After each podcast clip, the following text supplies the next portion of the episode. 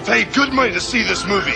When they go out to a theater, they want cold sodas, hot popcorn, and no monsters in the projection booth. Everyone pretend podcasting isn't boring. Turn it off. Turn it off.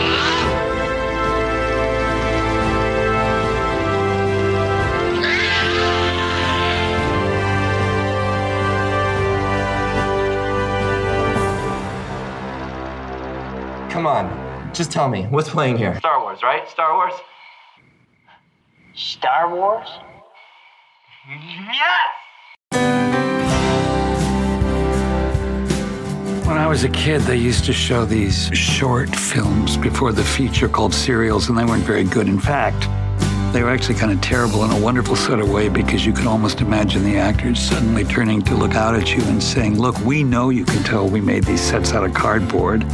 And we know you can see the wires holding up our spaceships. But look how much fun we're having. And those stupid little films meant more to me than any big budget Hollywood extravaganza, because they gave me hope. Cut. That with a little allowance. You okay? No, I'm not okay. A little ingenuity and a little stolen time. With my dad's old wind-up movie camera, I could make movies too, and I did. Boy, did I.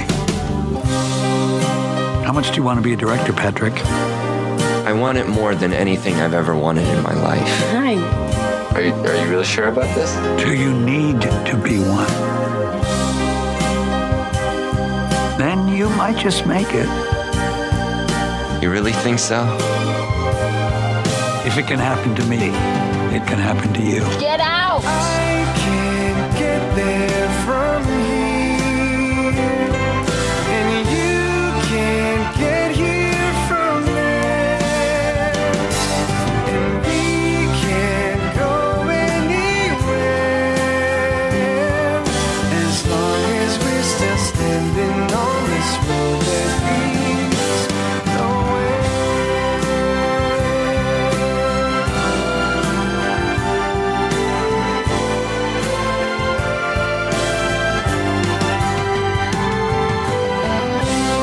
Remember something. Life doesn't move at 24 frames per second. It moves a lot faster. And on this picture, you only get one roll of film.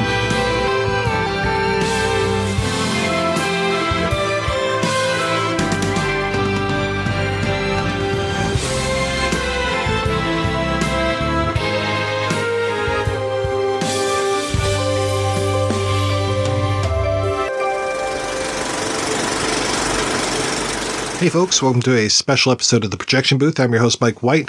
On this episode, I am talking with Patrick Read Johnson about his brand new-ish. It's been in the works for 18 years. His film, 5-22-77. It's a very personal story about young Patrick Read Johnson and how he saw Star Wars, got involved with special effects. Really an interesting story. Really great movie. We spoke about it. Gosh, back in 2017, the movie that exists now, quite a bit different. And you'll hear why that is and how all this stuff happened in this interview. I hope you enjoy hearing it as much as I enjoyed talking with Mr. Johnson. Well, gosh, we have been talking for a long time about 5-25-77. I can't even imagine how you feel. There were several dead bodies in the backyard from people who asked me recently, so what's next? I killed them and buried them. Now, you know, it actually is this pervasive sense of calm. Like, I don't have anything left hanging over me. Of course, I'm constantly getting besieged by what the hell took so long? You know, why did it take 18 years to make this movie? And it's as simple. I mean, the answer is kind of ridiculous. For 18 years, well, the first 2 years, we had an issue that one of the original investors came up about $40,000 short on their investment, which meant we couldn't shoot the Hollywood sequence. So we had the world's longest slug line. You know, the movie's going along and then 30 minutes of Pat Goes to Hollywood. But I mean, we managed to cut together enough footage, raise enough money to really do the Hollywood sequence the way we wanted. And then we got it all done and people were like, great, wait a minute. you've got this great soundtrack with Supertramp and Queen and Ringo Starr and 10CC and all, you know, all these artists, right? Alan Parsons, how you paying for that? Because we got an incredible deal on the music because the artists liked the movie and Alan Parsons knew a lot of the people involved. And we kind of collapsed millions of dollars worth of licensing fees down to something affordable, but nobody was willing to pay for it. You pay for it and we'll release your movie. It literally took until MVD, who had been Eric Wilkinson, bless him, man. He came to the 2008 screening at the Star Wars Celebration 4 in Los Angeles. And afterwards, he walked up and he goes, "Can I distribute this movie through MVD?" And I said, "Do you have $200,000 to pay for the music?" And he said, "No." And then every year since then, he's called up and said, "Can I distribute your movie?" I said, "Do you have $200,000? And he's like, "No." Until 2020, he calls up and he goes, "Can I distribute your movie?" And I said, "Do you have?" And he goes, "Yes.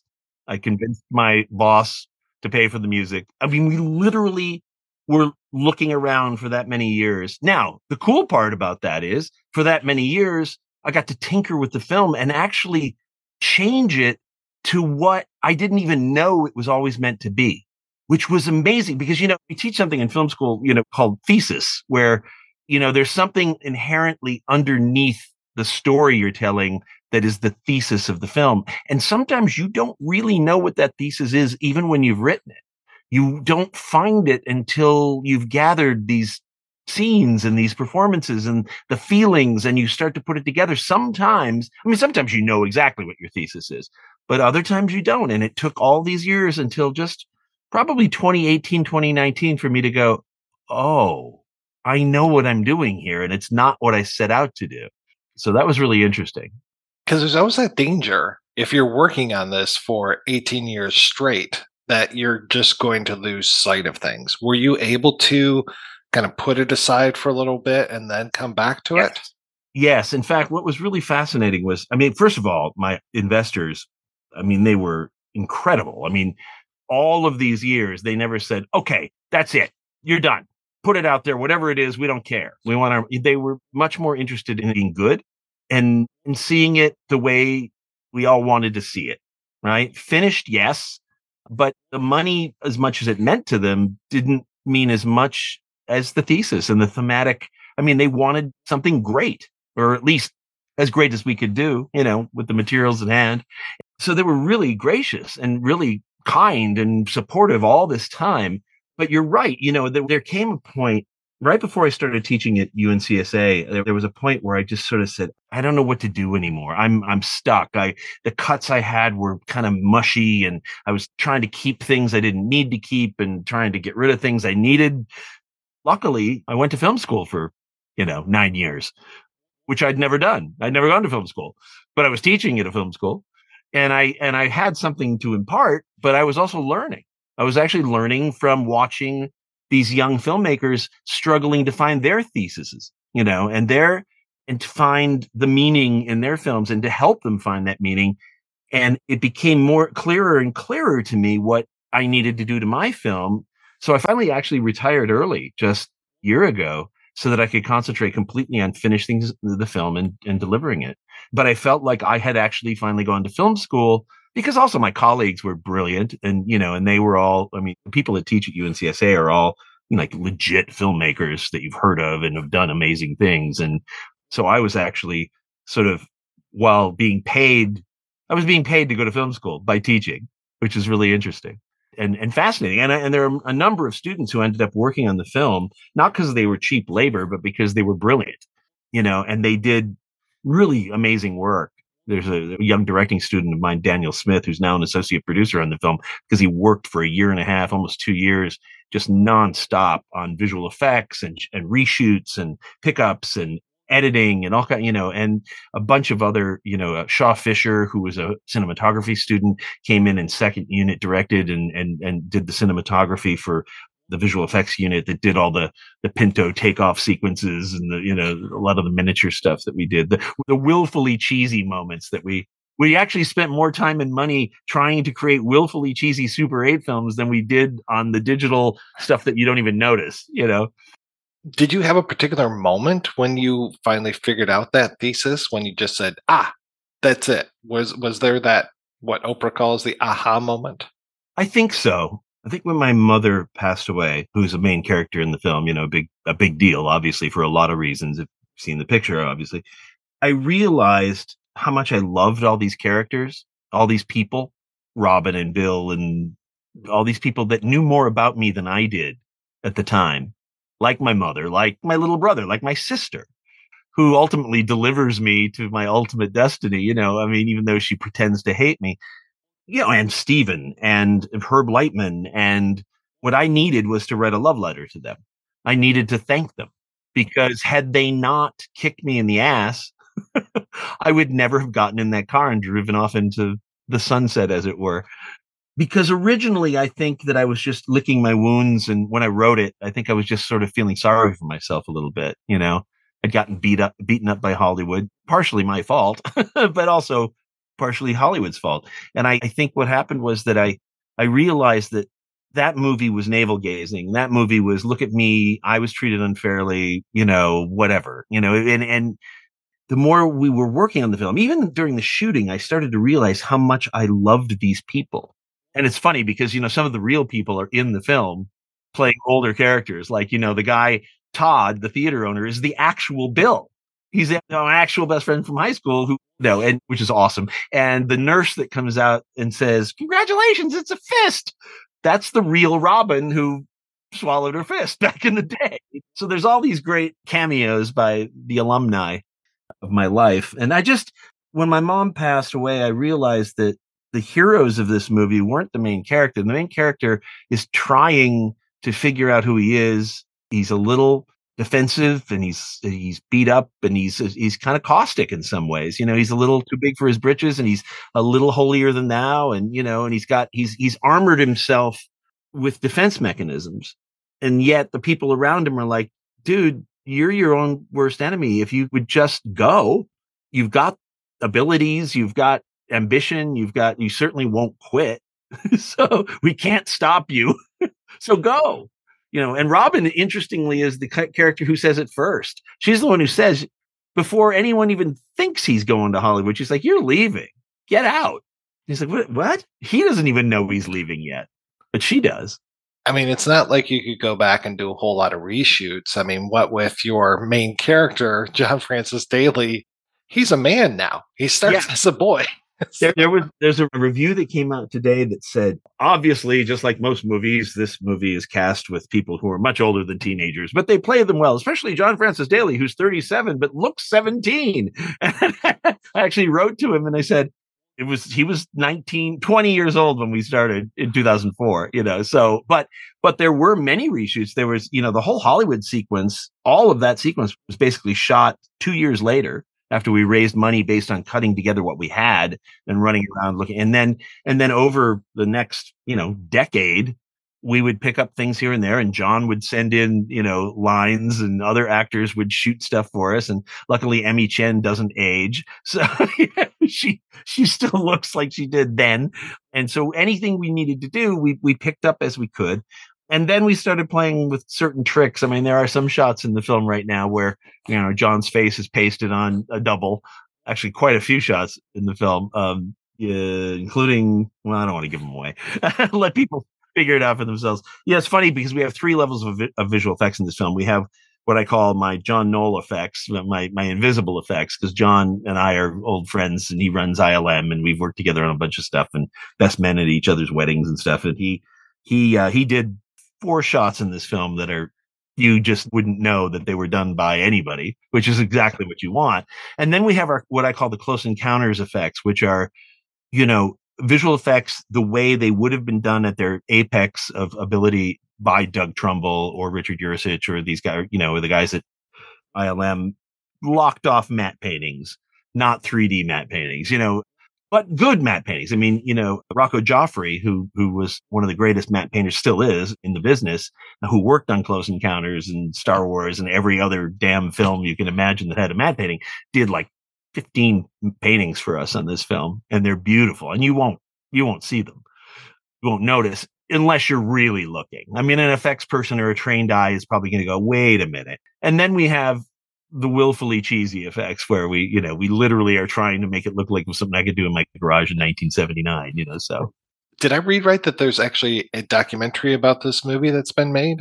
Sorta. My ex-girlfriend, Morgan Flores, who's a brilliant artist and filmmaker who went on the Hearts of Darkness tour with us in 2012 when we were out crossing the country in my Ford Pinto with chase cars filled with GoPros and this giant RV called Large Marge. It was this 1970s RV that was turned into a mobile editing room. And my friend Ed Murphy and a bunch of other really fun people, James Gillette and these other people showed up and we crossed the country. And it was meant to be like a 3-week trip from Wadsworth, Illinois to Hollywood. And it turned into like a 3-month journey because we would get someplace and run out of money. So we didn't have gas. We'd have to like raise money on the fly on fundraiser on Facebook. But we would go across the country showing the movie at places like, you know, Devil's Tower, Wyoming, KOA campground, right beneath Devil's Tower, you know, just to raise awareness and try to fundraise and that kind of stuff to get the money to pay for the damn music, right? We never raised enough to do that, but we did get awareness and Morgan and her documentary team shot what was meant to be a kind of Hearts of Darkness, you know, like Apocalypse Now's, you know, documentary that Francis's wife made about this journey to get this movie made. But by the time it was all over and all the drama and all the things that were done with it, at a certain point, Morgan decided, I'm going to make a movie about my journey across the country with these crazy people, including Patrick, and how it affected her personally. So it's not really a documentary anymore about the film. It's more of a personal, the journey of an artist who, by the time the thing was over, we'd broken up and we're still traveling together in a Ford Pinto, all alone with nobody else documenting this but us. You know, eventually maybe that movie will get seen and it's fascinating. It's really fascinating. But it's not so much about the movie anymore as it is more about an artist's journey, you know, which I think it's kind of profound. I mean, there's rumors already of a special edition Blu-ray of our film. And so maybe it could be an extra feature on that. I think that would be pretty cool. Yeah, because it's come so close to being released before. I seem to remember there was like 2013, there was stuff going on. 2017, I think, is when you and I talked, and you're like, well, it's pretty much done other than the effects. But yeah, well, it shifts and the music. That was the issue. Yeah, because, and the crazy part was, like in 2017, we did a little like stunt test release. That wasn't even a really a release, but we chose 32 theaters, just like Star Wars had, on May 25th, 2017, the anniversary, you know, and one day only, sometimes one showing only. And it was just to kind of get a reaction to the cut and also get it out there on a great day. And it was wonderful. I mean, we got great reviews. We got sold out a lot of theaters. It was really, really fascinating. But the crazy part was, you know, not only did we have to pay for the music still, and we had lots of effects we wanted to do. I mean, the difference between that cut in 2017 and this one is just, it's staggering. It's night and day. And I'm fortunate, and we are all fortunate for that having happened. I mean, had we gotten the money and released the 2017 cut, I mean, I'm sure people would have liked it, but I think it would have been tuned. That was the other real turning point for me. The 2017 screening and the trailer that we had for that attracted Star Wars geeks, for sure. Boys, right? Geeks, boys, Star Wars geeks. What it didn't attract, and in fact repelled, were their girlfriends, their moms, their sisters, or people that just weren't into Star Wars at all, who were like, I don't, you know, they were like, you can't drag me. But they did drag them. And what happened was we found out that even that cut, which is, and you know the difference now between the two, you know, that cut was far more appealing in many ways to women and mothers and sisters and girlfriends than it was to even the Star Wars fans. Because at its base, it's not about Star Wars at all. Star Wars is a MacGuffin. It's a thing. It's a grail. It's almost a distraction from what his real conflict is, right? And that central conflict and that love story and the love of his friends and family for him is far more potent and powerful and interesting then he got to see Star Wars before anybody else. And we realized, and I realized as I was moving from that cut to this one, that's my movie. That's the thesis. The thesis is about when you don't trust your own feelings, you don't use the force and go with your feelings. If you don't have people around you to kick you in the ass, you you'll fail unless you can somehow find it in yourself with no support to go forward. But I had more support than I ever knew until I knew that day, that final day. You know, it says around the movie, I want you to think back to that day, that moment when you knew. That is the full circle thing of the film, is that he goes through the whole movie not knowing until that moment, that day when he knows. And he knows precisely because there have been people shouting it at him the whole time, and he didn't accept it, and he didn't believe it. As much as he says he's confident, as much as he says he's got this, and if I could just get a chance, he's afraid. He's afraid. My old friend Ray Bradbury used to say, and I use this with any young person who's terrified of taking the step forward. He used to say about anything or any ambition, any fear you have not succeeding, he used to say, jump, build your wings on the way down. And he's exactly right. There's no other philosophy I can believe in than that. Because when I jumped in that Pinto, ultimately that's what I did. Didn't have anyone waiting. Herb Lightman was there, but he wasn't going to, it's not like he could call up somebody and say, give this kid a job. He wasn't that guy. I would never have arrived at the cut you've seen now. And I never did until I lived enough and felt enough. And like I said, the passing of my mom, who loved the movie, even though she said, I was never that loud. And the whole family's like, you were louder. It took that long, and it really also took me watching film students rise and fall and succeed and fail, hopefully helping them navigate things that no one could help me navigate. And some of them navigated it, and some of them crashed and burned, and some of them are hugely successful now. You know, I used to say to them, the only people I know that don't make it in the film industry are those who give up. I think the biggest problem is immediate gratification. I've heard students say, I'm going to go to LA for 6 months, a year, and see how it all works out. If I get a movie, great. If not, I'll move on. I'm like, okay, just save yourself a bunch of time and heartache and move on. Yeah. If you're not willing to wait 5 years or 10 years or 20 years to do that, then you don't really need to do it. You're just kind of thinking it'd be cool to do it. So when do you have actual picture lock, or is it locked? Oh, it's locked. It's far right. As much as anything can ever be locked. There are people at MVD. I hope she sees this. There's this wonderful human being named Tiffany, who's the assets manager, who I have tortured over the last few months, saying, "Oh wait, I know I delivered the final lock, but we have a little change. Oh wait, every couple of days," and she's like, . So it is locked for now. It will change. In fact, I did a special edition cut a little bit I was invited by Lucasfilm and ILM just a few weeks ago to go up to the Letterman Center and show it to the ILM folks, who, are the perfect audience. And so I did a kind of a special extra Easter egg kind of cut, but we are going to do a special edition, and I think on the special edition Blu-ray, we'll have the cut you've seen. And then we're going to have a much longer cut, not because I think the movie needs to be longer, but because there are these really wonderful endings to certain other aspects, like Todd, the football player, has an ending that's not in the current cut. And there are one or two other little fantasy moments that are so special and fun that we'll do that cut. And so you can choose what you want to watch, but, and then we'll have a bunch of other deleted scenes. Although the funny thing is there's been talk about doing it either two more films, The Empire Strikes Pat, that's 5/25/90, when I'm just releasing Space Invaders. And then there's 5/25/04, Return of the Alumni, which is where all my friends get together and make this movie.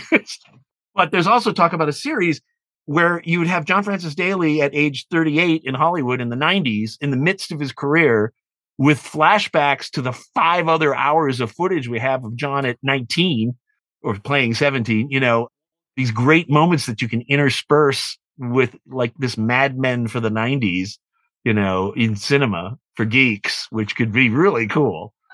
I know we have to go soon, but you brought up Space Invaders, and I just have to tell you, and I think I told you this via Facebook before, but Space Invaders, one of the best end songs ever in the entire world. How did that come about? Because I used to clean movie theaters, and I loved cleaning the Space Invaders.